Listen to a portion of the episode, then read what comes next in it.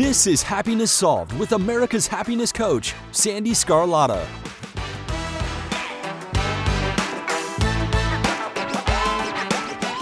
Hello, everyone, and welcome to today's episode. I am so happy you're here. Happiness Solved is dedicated to giving you content that is empowering, motivational, inspirational, and of course, a dose of happiness.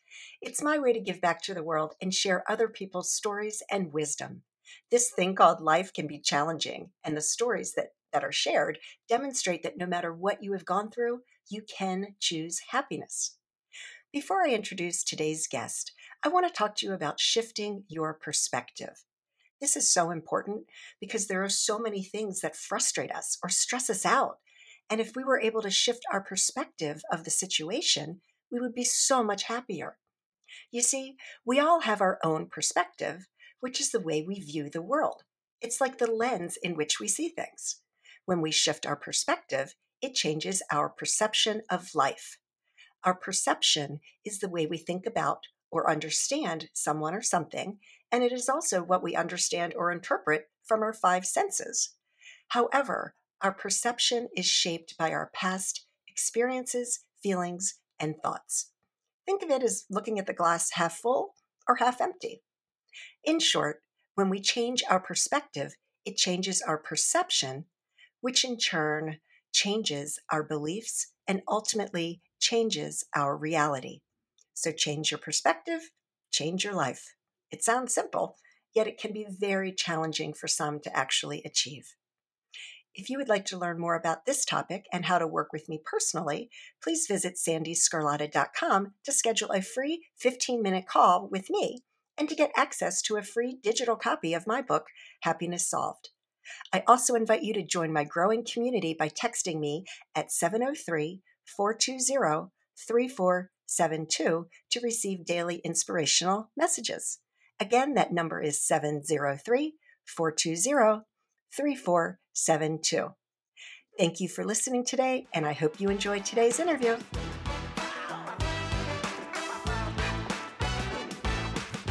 Today's guest is Corrie Jones. Corrie is the founder of Untapped, the London based social media agency for ambitious brands. Since its launch in 2016, Untapped has worked on content, strategy, and advertising with clients around the world, including Virgin Startup, NatWest, Kawasaki Engines, and Omaze. The really cool thing about Corrie is that in 2018, she was nominated Female Entrepreneur of the Year by TMC. Corrie is going to share with us some really great advice on entrepreneurship, especially being a female entrepreneur. So, this is really great information, and you don't want to miss it. Hello, Corrie. It's so great to have you today. We've, I've been waiting for this for so long. How are you? Oh, I'm good, thank you. It's so lovely to be here. Thanks for having me. Oh, yeah. I love your accent. I tell you, it's like. Oh. well, thanks. I have a good friend of mine. We've been friends for many, many years. We we coached skating together years ago, and her name is Daphne. And I, I can never say her name without trying to put that accent accent in, you know. But I, I I'm the the worst trying to do an accent. but I my American accent would be equally terrible, so I don't blame you. I find it really amazing. What was it? Um, the um, it was the Twilight series. Oh yeah. And the star of that, Robert, what's his last name? I, I, I yeah, he's he's from London. He's from yeah, London. Not too far from where I grew up, actually. Yeah. And I saw him on an interview, and I'm like, he's British. oh my gosh. Yeah. he does an American accent in basically everything, though, doesn't he? He does. I can't think of where he's done it. The only time I think he's done a UK accent is accent is um, Harry Potter when he plays Cedric Diggory, and that's very British. But everything else, he just went straight to an American accent. Yeah, and I find it so fascinating that that mm. so many Brits can do it so well. I'm not one of them. Otherwise, I would be an actress. All right, so Corrie, I always like to ask people everybody has a story on how we got to where we are today. What is your story? What how did you get to to where you are today? My story is that I uh, graduated uni having studied English, which people would always say to me, it doesn't open any specific doors, but it doesn't close any either. So it's not, you know, something like medicine where you know you're going to be a doctor. I, I just knew I wanted to do something to do with writing, and I kind of fell into marketing and was working in nine to five jobs managing social media for various different organizations.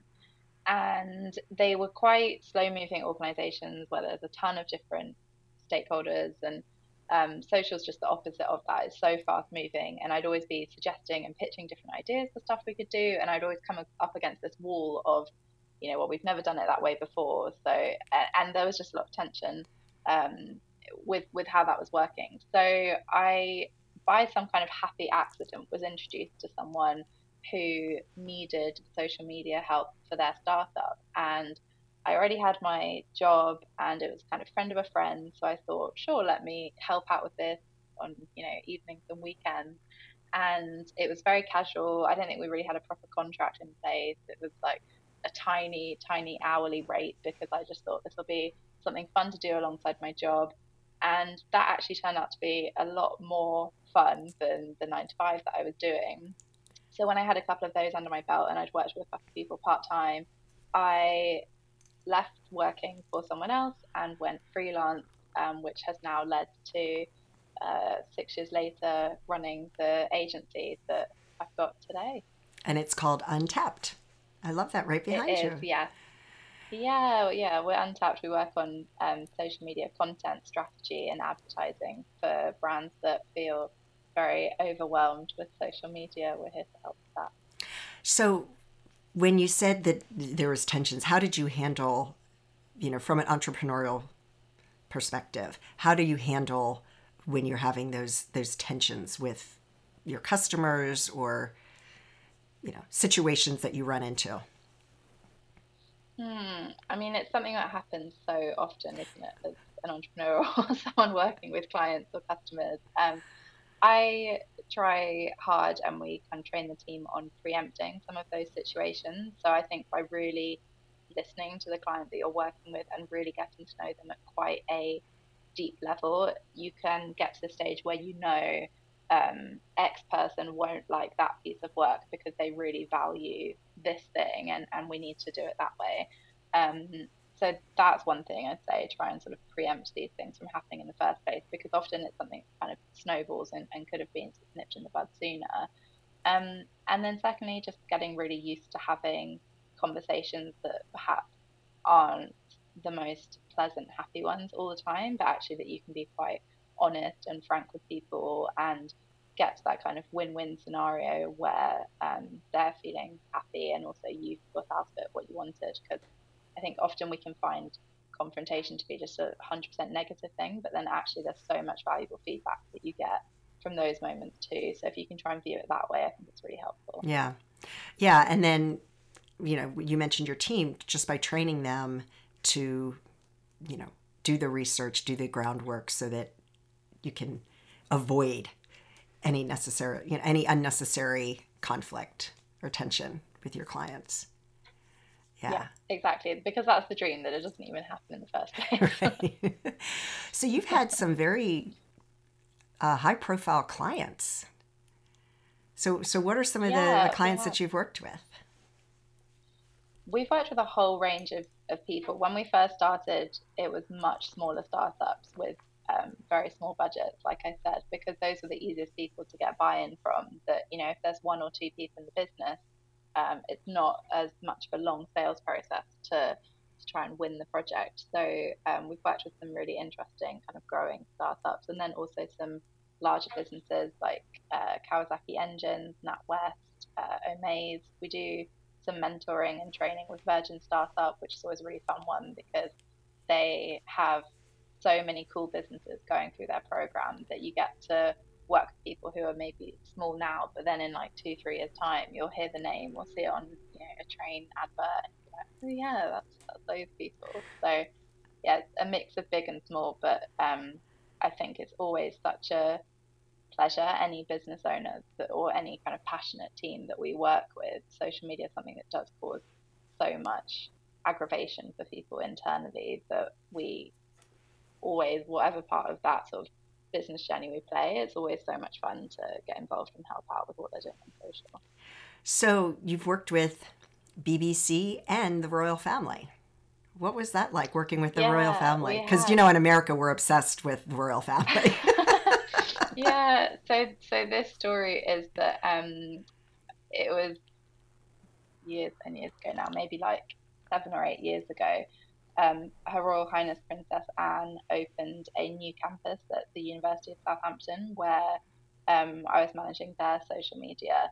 And yeah, it was kind of crazy experience. There was such a buzz around campus because everyone's like, oh, there's someone, there's a royal family member coming, and, and there's so much um, prep and everything that goes into the schedule of when they'll arrive down to the minute and when the car pulls up. And there's lots of like, you know, don't stand too close or don't do this or all of those things. And um, it was just so much fun. We were live tweeting the event that she was at, and, and she's got such an interest in kind of science and engineering anyway, which was the new campus that was being opened for the universities. So I think it was a, a nice fit. But with any event where you're live posting and you've literally got a second to get a really good photo or video for social, and then you have to write the caption then and there and hit post, and it's at such a sort of high profile event. Um, there's a degree of stress that goes into it as well, for sure. Oh yeah, I can't even imagine that. Wow. yeah. So let's see. In 2018, you were nominated Female Entrepreneur of the Year by TMC. What an honor.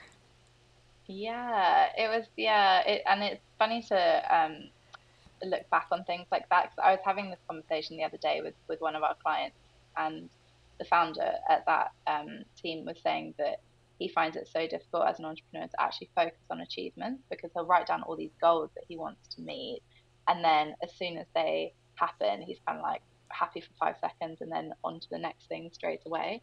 So yeah, I haven't thought about that one in a while, but it was a really fun thing to be nominated for, for sure. And I'm very passionate about how we can empower more female entrepreneurs to, um, you know, feel like it's something that they can do and that they can be confident in, but also how we can get you know more funding and things like that for female founders because it's such an unequal space at the moment. So yeah it's such a good thing to be part of that one. Yeah. So what would you say to you know a, a woman who is struggling with her business? And you know what advice can you give? I would say firstly take a you know 10 minute break out of the day and um, write down everything that you know that you're really good at that is your area that you just absolutely excel in and you love to do it and then write down all of the struggles that you're having and the kind of skill sets that they relate back to because it you know having issues in your business that could be such a wide range of things. It could be finances and not having the funding. It could be sales and needing to improve sales skills. It could be feeling really overwhelmed and needing to delegate more um, but if you identify what those things are, you can then see, okay, what are the areas that I'm really good at, and that's something I should be doing, and where actually should I be bringing in a team and people who can help me um, to to get that done. So that's what I'd say to the, the business part of the question. But as being a woman in business, um, I'd say don't let anyone make you feel lesser than them because you're not a man in business. There's a crazy lexicon around how we refer to female entrepreneurs as, you know, like girl boss or CEO was one I saw on LinkedIn the other day, which I was like, oh, that's the worst. And you'd never hear someone say, you know, he's a male entrepreneur or he's a male CEO or he's a male boss or all these things that we say about women. So yeah, just I'd say uh, be aware of the differences that there are, but don't approach it from a point of view where um, you know other people are trying to put you in that box that you should be in. I think we just need to break free of all of that. Yeah, for sure. For sure. And I guess for me, like I've always been an entrepreneur and I've always done things and I've I've never even it never even crossed my mind that that there is different boxes for entrepreneurs like it was not even in my awareness. You know, yeah, I started my first company in 1998 and I was a women owned business wow, and was trying to get in with, you know, the federal government. And I didn't even, I had, I didn't even, I was so, it was just not even in my awareness that there weren't that many women owned businesses. I was, mm. Yeah. I think it's almost one of those things that when you look at the statistics for it and you think about it too deeply, it, it kind of becomes this big, like depressing, ominous thing. But if you just go into it with like, okay, that's obviously something on the periphery that, you know, some people might treat you differently because you're a woman's business, but that it's going to happen in life generally, isn't it? It's not just yeah. um, business. So it's day to day that that will be a, a factor. And obviously there's so many extra you know levels to it in terms of like intersectionality and, and how we sort of think about that with business so yeah it's a, a tough one and but something that i think um, there's more instances where i felt it at the start of business i'd say like when we were smaller and when we hadn't achieved so much now i think it's something i feel less because i think you can rely more on you know the clients that you've had or um, the things that you've done and it maybe becomes less of a thing that people focus on. Hmm. So what was there a pivotal moment in your when you were starting your business where you were like, wow, this is actually happening? um yeah, I mean so many. And I feel like even you know, yesterday I probably had a, a moment where I was like, oh, cool, this is happening. Because if you're if you're doing it right in business and you're growing at um, you know a reasonable rate, there's so many moments where something there's this meme that I saw that really relates to this that the sound is Kim Kardashian talking and she says something like yesterday I thought that nothing made sense and then I woke up today and everything made sense and then in an hour I'll be like wait that thing didn't make sense. And I'm like that's so true about running a business because you learn so much stuff at such a fast pace and then something else will happen like you have a new client or a new problem or a new team member and there's another area that you need to kind of upskill yourself on um, but the, the times when uh, early on i thought wow this is happening were when we would win bigger client projects and we'd get busier and you see sort of the monthly income go up and up was a proof of concept of like okay this could be a, a business that you know makes money and, and can last for a little while rather than at the start when it's just you and you're like oh my goodness where is the next invoice coming from? Yeah it can be a little stressful yeah definitely so how do you handle your stress um, with mixed success probably depending on how stressful the situation is but for me resilience is the most important skill that you can have as a business owner. There's no way that you can mitigate against stressful situations, but you can change how you handle and respond to those situations. And resilience is something I think you only get from practice. It's only after you've had several stressful situations that you actually have more of a perspective when something stressful happens to be able to think to yourself, okay, well, it's not as stressful as the last stressful thing. So then you know that you can handle this new problem that's been thrown your way. Um, obviously, things like you know taking time out for you, going for a walk, deep breath, having a bath. Like there's so many physical things that you can do to reduce stress. For me, it's a mix of that, but also just that resilience of thinking to yourself, okay, I've done so much before and overcome so much up until this point. So hopefully that makes the challenge that's in front of you feel a little bit more manageable. Yes, I love it. I love talking about resilience because you're right. It's something mm. that it's a skill that everybody needs to have. And it's something that you know, gets strong it gets stronger and stronger and stronger the more you're dealing with those situations. That's great. Yeah, exactly. Yeah. That's awesome. Is there anything else that you want to share with the audience that you haven't we haven't talked about? if anyone would like to know more about what we do or, or get some help with their social media um, or even jump on a free call and have a consultation with us, then I'd love to chat to any listeners and hear more about them and their businesses. So you can find our website at www.untappeddigital.co or you can search for me personally on social. On Instagram, I'm at Corrie F. Jones, and on LinkedIn, you'll find me Corrie Jones. If you search me, I'll pop up there. Awesome. And then they'll be able to, if they go to your website, they can schedule the free consult with you there. Yeah, perfect. Yeah. Excellent. Well, Corrie, it was so, so great talking with you and learning about everything that you're doing. You're a really great example to so many women out there, and I really appreciate your time. Thank you so much. It was such a pleasure. Thanks for having me.